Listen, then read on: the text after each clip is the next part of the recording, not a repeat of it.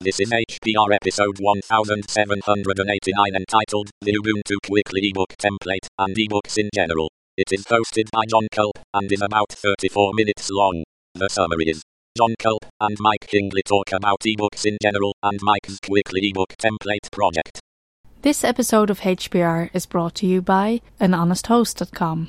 Get 15% discount on all shared hosting with the offer code HPR15. That's HPR15. Better web hosting that's honest and fair at anhonesthost.com.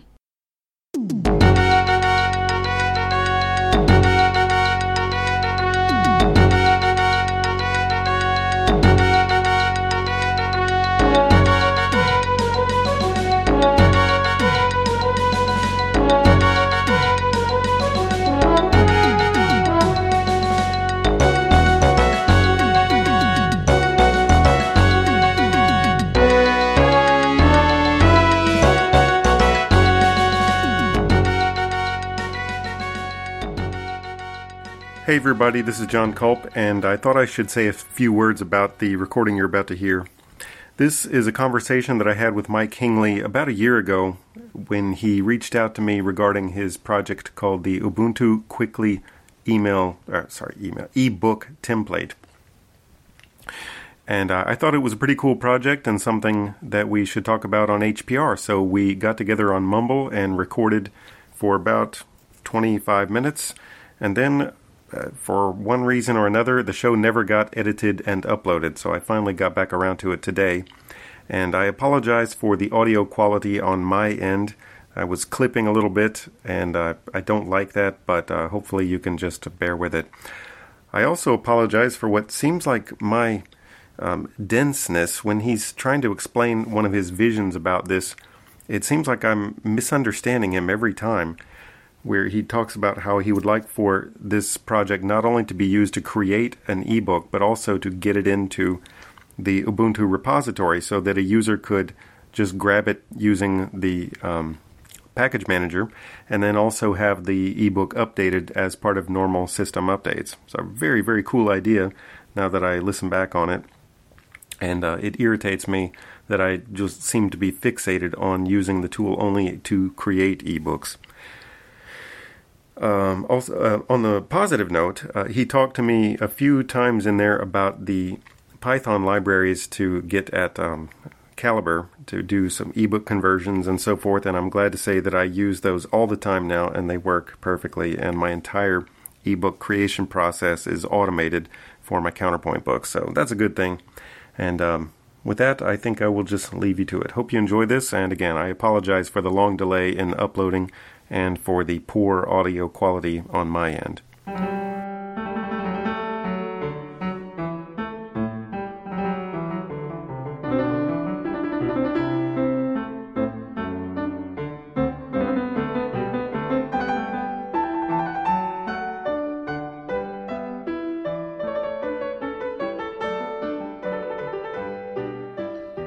Multi-channel is good, easy to edit out coughing and things like that. All right. Um, so let's. Uh, I don't. I don't have a script or uh, even a list of bullet points or anything here. I me neither. Sounds good. So, have you recorded any HPR episodes before? Uh, yeah, I did a a, a couple. Um, I did one. Uh, What's in my bag? Obviously, I think everyone does that one and the uh, how I got into Linux. I think everyone does that one as well. Um, I did do one about um, content packaging, which is where my uh, sort of passion lies these days. Mm-hmm. Uh, but nothing about books. We hadn't uh, done an official start here, but we might as well start with that, I guess. Um, I'm Jon Kulp in Lafayette, Louisiana, and I'm talking to. Uh, my name's Mike Hingley, and I'm in Birmingham in the UK. All right. And so I did recently an episode for HPR where I talked about my um, renovation of a 1910 counterpoint textbook for use in my counterpoint classes at the university.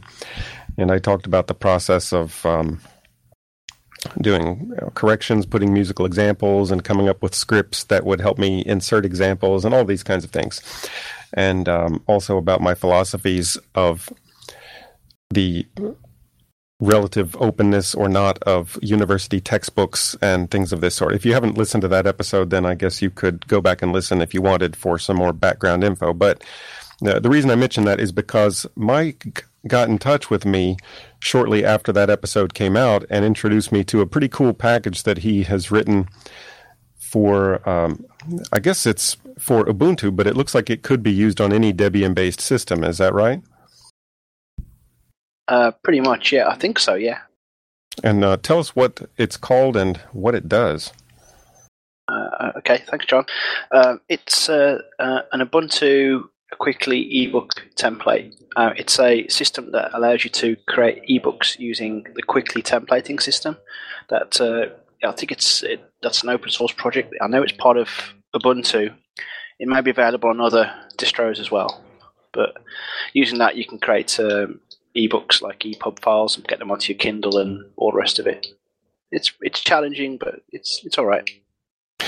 Yeah, it looks pretty cool. I, I watched a screencast that you did, and I remember hearing about the Quickly project either right when it came out or shortly after it came out. And I don't remember which podcast I heard about it on. It, it might have been the Ubuntu UK podcast or something like that. I know it was a couple of years ago, but they were talking about this really cool new package where if you want to start a project, all you have to do is type quickly space project name, and boom, you've got this directory with all of the uh, files you need in it with the version control set up, and uh, it it really sounded cool. I just didn't have anything to use it for. It would never would have occurred to me to use it for ebooks the way you are. Uh, yeah. Um, well, the uh, the traditional sort of uh, templates you got with it were things like Pygame apps or a GTK app, that kind of thing. So if you wanted to do those things, that's great. But one of the things I found was you could do quickly, quickly. So you could tell quickly to create you a quickly template. It's really sort of meta and sort of yeah. So that's how I started template was to quickly, quickly something, and basically then started taking things out and putting replacement things in. Mm-hmm. The thing I really liked about it was um, you could take your content and you could share it on Launchpad. So you could like uh, take your source files and people could then potentially repackage that themselves or add to it or fork it like a, a normal piece of source. And I think that's quite quite important um, for, for content. One of the things I've been I've been sort of writing about on my blog is if we take content and put it on Google or uh, Mega Upload or whatever, we're sort of reliant upon them maintaining it. And I thought this might be an opportunity as it's the sort of fundamental building block of the operating system, the repository system that that I was using to share it with. It would mean the content would be fundamentally sort of preserved as well. It's a very cool concept, and also I could imagine that if you like, if I were working on this counterpoint book with a colleague or two or three of them, and we were all working at the same time, it would be much easier to deal with the editing and and um, updating if it were stored centrally on a repository like this, and people could um, commit their changes, and uh, all of us would always have the same version of the files. Yeah, it's certainly an advantage. Um, the underlying version system for Launchpad is uh, Bazaar, uh, which is a distributed version system, a bit like uh, GitHub. Um, so there's no reason why you couldn't all have your own branches and then do your own updates and then merge them all together. Mm-hmm. It's sort of it being decentralized reduces that sort of reliance again on a central point to store all of your data. Right. And so, one of the questions I had for you uh, when you emailed me was uh, I mean, you had mentioned that my students could track the code and get the updates via um, Bazaar or something, but I, I think I mentioned that I don't think any of my students run Linux. And at least uh, in the 13 years I've been teaching here, I might have had three or four students who actually ran it and a handful more who kind of knew what it was. But, yeah. Um, I, I, don't know about the, the, They could certainly download a finished product from there, like a, finished EPUB or a finished AZW3 uh, file uh, from there, and there would be a central place to grab it. Yeah, uh, I mean that's that is still supported under Launchpad. You can sort of still link to it. You can build sort of build recipes, so you can say mm-hmm. take this source, do this stuff to it, and and give me the output, and we could use that to sort of publish your book and put that into a, a, a download location on Launchpad. Uh, but the real advantage of say if you were a Linux user would be if you were subscribed to that particular um, PPA or, or even it was part of the the distribution, any changes would be automatically pushed out to your um, your system. So it would appear like a normal system update. So when you switch your PC on, it would say, "Hey, John's done a new version of the book. Would you like to download it?" Yes, please. Yes, I would. yeah, that would be excellent for things like documentation of whatever. I mean, um, if you could have things like that updated and then pushed to your Kindles or your whatever readers you have. You could certainly see it being used for like an Ubuntu manual. I mean, what better right. way to, to maintain an Ubuntu manual than to use Ubuntu to build an Ubuntu manual? right. So what when you first started this, what what was the use case that you imagined? Um, I'd, I'd sort of been looking at the way distros uh, asked for help, and it seemed to be if you're a coder, great, write some, you know, fix some bugs for us, and if you're not, perhaps you could raise some bugs or do some documentation. And it seemed to be the selling point to a distro was the applications, and as a user, you you know you, you're there to basically big up the applications and make them better. So it all seemed to be geared towards application developers, which is fine because that's what a distro is. But I wanted, I thought, well, what about if if um, I don't write applications? What about if I'm an author? Or what if I'm Cory Doctorow, you know, writing my, my books? Wouldn't it be cool if um, Ubuntu could sign some sort of deal where my books would be available, you know, on, on Ubuntu? You wouldn't have to go to Amazon or Cory Doctorow site or anywhere in particular to get them. They'd just be available. You'd be able to search for them. They'd be indexed, so you sort of search for Homeland or Little Brother or whatever and get get the book that you wanted. Yeah, that, that sounds pretty cool. I, I, mean, I I don't think I'm going to be using this project for for what I have going right now, but I could definitely see maybe using it in the future. I mean, right now I've got my own uh, build process and scripts and things like that. Actually, before I talked to you, I was working on a bash script that would take my source HTML file and then run a bunch of sed substitutions to make it work better on the Kindle. And I'll have to do a different script to make it work on the iOS reader that I have found. And uh, this is a, a, constant source of frustration that there's so many different devices that handle these files differently. It's it's hard to make something that's going to work exactly the same on every platform. I mean, the Kindle, for example, will not render the music players. And most of the ebook readers on other platforms I found also will not render the music players in my Counterpoint book. But I found one on iOS. Actually, there's an Android version of it too. It's called Neosoar, but Neosoar Book, I think N E O S O A R, and it does render the audio players. And so when I look at the book on that, I can play the music also. Uh, but it had a problem where it didn't deal with ordered lists the right way. It, it ignored my counter things where I would tell it start an ordered list here, but started at number 63. Well, it would start it at one. And so it, it does some things well, but not everything well. And so I'm having to come up with scripts that will run a bunch of substitutions depending on what the device is that the person is going to read it on. And uh, I guess this is one of those things that could be handled in um, Launchpad. You say like a, uh, you can set up a a build process that will run all these things for you. You can, yeah. Uh, but also, have you, have you considered the Calibre libraries? Uh, I use Calibre at some point in the pro- usually that's like the last thing, but I don't know how to script with Calibre. Is there a way to to uh, get at it from the command line? Well, it's got a, a Python interface, so you could just run Python, uh, a little Python script to do the thing that you wanted, and just call that. Uh, but I have to be inside Calibre to run it. Uh, no, I think you can call it directly from um, from the command line, um, Oh. just passing passing it in values.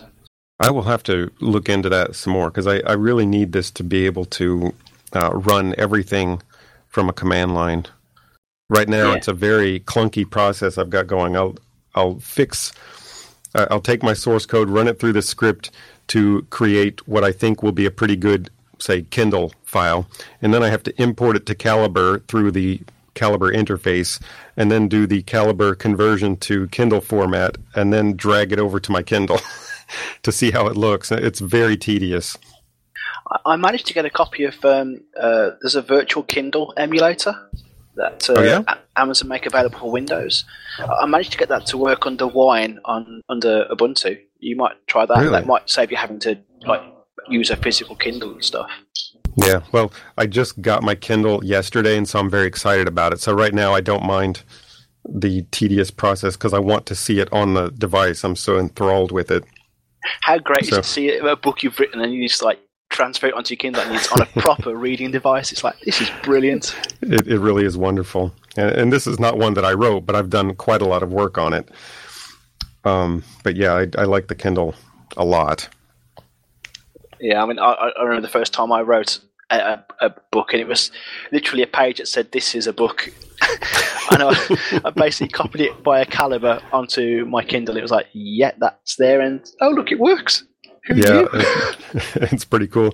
I, I have an idea that I might actually, for my college classes, make Kindle versions of the course syllabi and various other documents related to the course that people can put on their um, Kindles or other devices. Right now, I just do everything in HTML because it's so universal, and all my students have a phone in their pockets where they can grab stuff either that way or whatever. But I really like the dedicated readers also, so I, I want to keep those in mind as I'm uh, distributing stuff.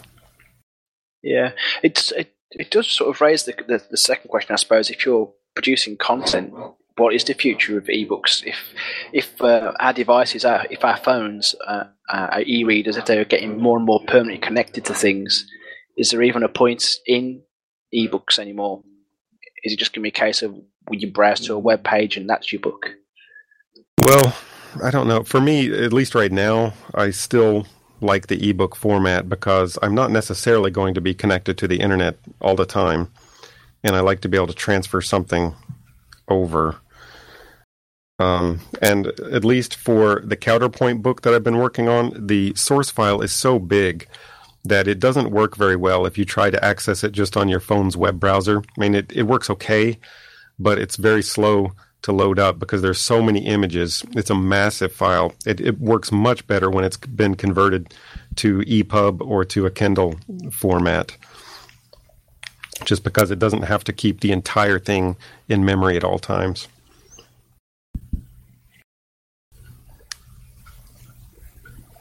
I think our connection is going wacky here. I saw your lips turn red, but then something sounded like it was all broken up. Hmm. Yeah, it's, uh, yeah, I got that as well. Yeah, I'm Oh, there still you here. Um, so, so if if anyone's listening to this and they they'd like to see your book that you've uh, been rescuing from public uh, domain sort of obscurity, uh, where can they go to to find it? Because I've had a quick look at it and it looks amazing. Thanks. Yeah, they can go to my website. I'll I'll put a link in the show notes for it. Uh, I have one page on my website that is devoted to my counterpoint projects, and there's a link to the HTML version that people can look at just in a web browser.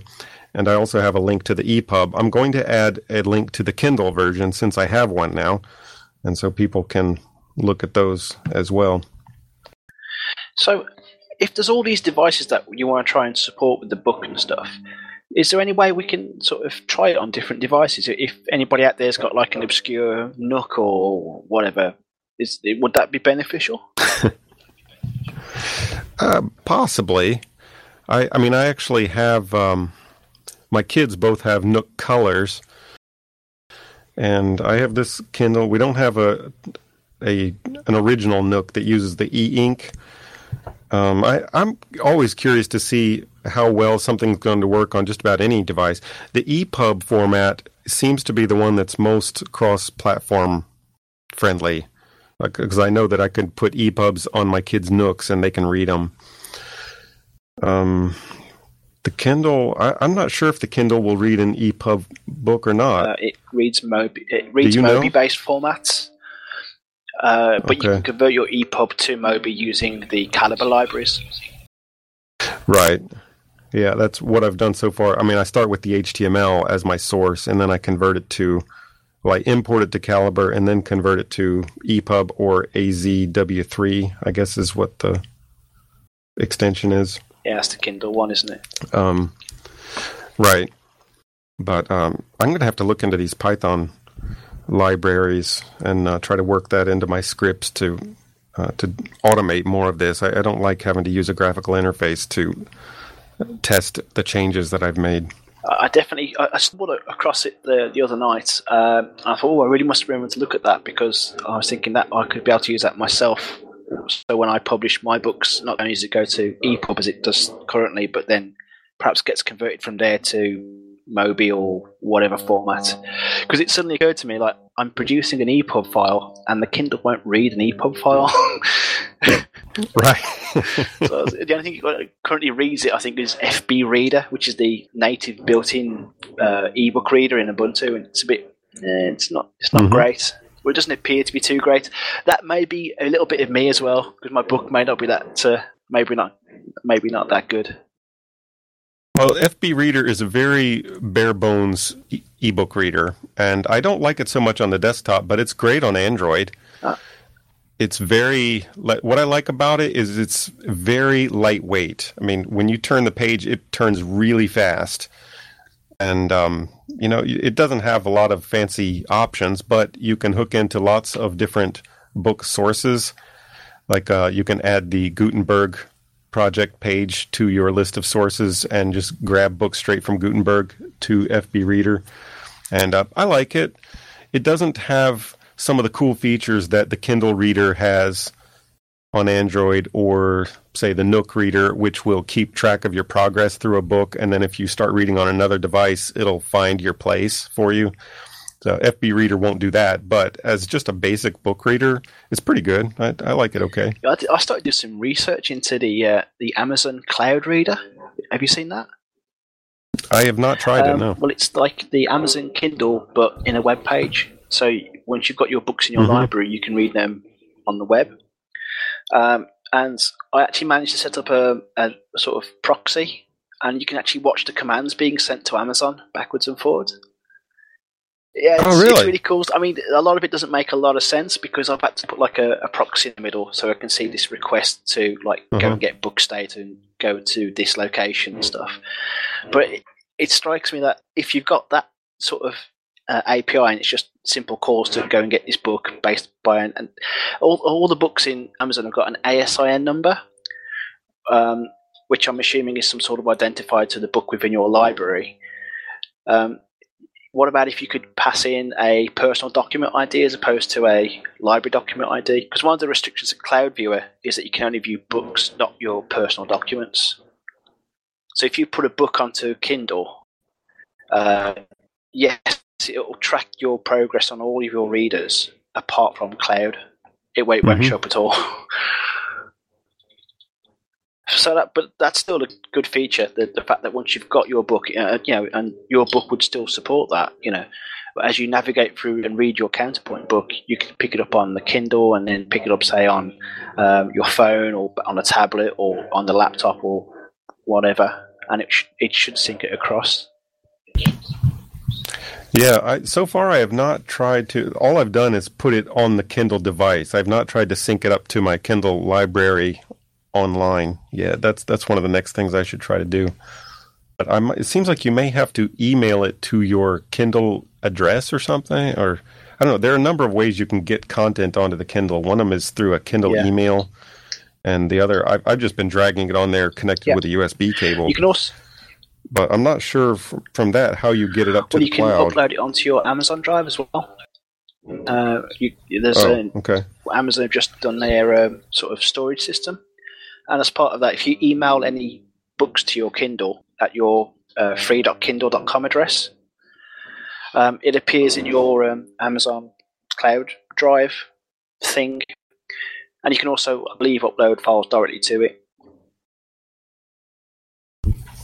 Yeah, I'll have to try. I, I looked around for a button that says uh, click here to upload a file, but I just couldn't find one. Maybe I'm in the wrong place. But I will try emailing it to my Kindle email address and see if that. Yeah, I need it. to sort something out like that because I don't I've know. just bought the. Did you see the Humble ebook bundle recently?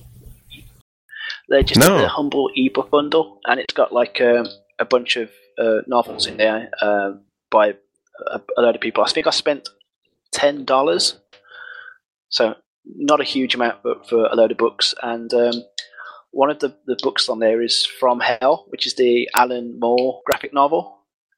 It's mm, it's massive. It's like 400 meg. so I don't fancy trying to like, email that to myself because I, I don't think it's going to work. Um, yeah. One of the reasons I had not tried to email the um, Counterpoint book to my Kindle yet was that it's 37 megabytes in the EPUB version, but somehow it's only one megabyte or maybe 1.5 in the Kindle version. I think because it does not try to pull in all those audio files. yeah, it's possible, isn't it? Where, yeah, whereas the EPUB I think wraps them all up in there. I just have gone to the Humble ebook bundle. Well, I guess there's a YouTube video that talks about it. Um, I'm going to check that out after we're done here. Maybe still, I'll get is it it too. still on? Is it? Well, I don't, it says Humble ebook bundle. Pay what you want. Let's see. Um, I'm going to click on this link here. Um, well, it's hard for me to tell. I don't want to just poke around on a web page on a podcast. That's not very good radio. But um, maybe I'll have to check it out later and maybe record a podcast about it if I like it. Well, uh, is there anything else for us to talk about with respect to um, your project? Oops. How, how would people get a hold of your um, project? What did you call it again? The um, quickly ebooks. Oh, I think I lost you again, Mike. We may have to do some editing to get these things back. Ah, are you there? I see red lips coming on, but I don't hear Mike. Yoo-hoo! Hello! I'm still here. Ah, there you are. Wait, now I lost you again. I'm, st- I'm still here. Aha, good. Okay, there. Now I hear I you. think whenever I alt tab, I was just going to alt tab and see if I've still got the the humble ebook uh, template, uh, the humble ebook page open on my browser. But um, uh, I think whenever I alt tab, my machine decides it's going to kill the internet. Oh, whoops. That's No, I think That's not a bad good feature. it's not too bad. so maybe we can maybe we can come up with a link for the show notes to go to the Yes, humble ebook bundle. it's still on. But uh, and if people aren't aware, it's definitely a, a good resource to look at because it's a pay what you want, pay what you think it's worth ebook system. It's pretty cool. Yeah. So, um, tell people again what your project is called and how they can get it's it. It's the uh, Ubuntu Quickly ebook and play. It's on Launchpad. There'll be a link in the show notes. I'll send you a link. Um, if you want to read more about my experimentations with content packaging, including how I packaged the whole of Linux Reality to go onto Launchpad, uh, you can hit. Oh, it's it's great. That sounds good. You can find me at uh, titaniumbunker.com. Cool. Uh, Well, that's that's. Uh, I've got 26 minutes on the recorder here, so Okay. maybe we should John, call it if quits. people want to find out more about your book and uh, your writings, where can they find about you? That would be at jonathankulp.org. J O N A T H A N K U L P dot O R G. That's my website and all kinds of stuff to bore you with there. Include you can also one of the the most recent posts there you can find out how I made a door knocker for my front door out of old skateboard Brilliant. and bicycle parts. How ace. All right, great. You Very too, nice Justin. meeting you, Mike. Thanks for getting in touch with me after my episode. I'm, I'm glad we got to get together Cool. and record one Thanks, here. John. Take care. Yep. Bye bye. Talk to you later.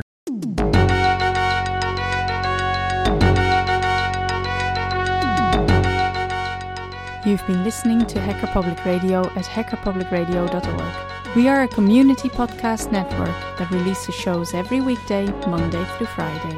Today's show, like all our shows, was contributed by an HPR listener like yourself. If you ever thought of recording a podcast, then click on our contribute link to find out how easy it really is. Hacker Public Radio was founded by the Digital Dog Pound and the Infonomicon Computer Club and is part of the binary revolution at binrev.com. If you have comments on today's show, please email the host directly, leave a comment on the website, or record a follow up episode yourself. Unless otherwise stated, today's show is released under a Creative Commons Attribution Share Alike 3.0 license.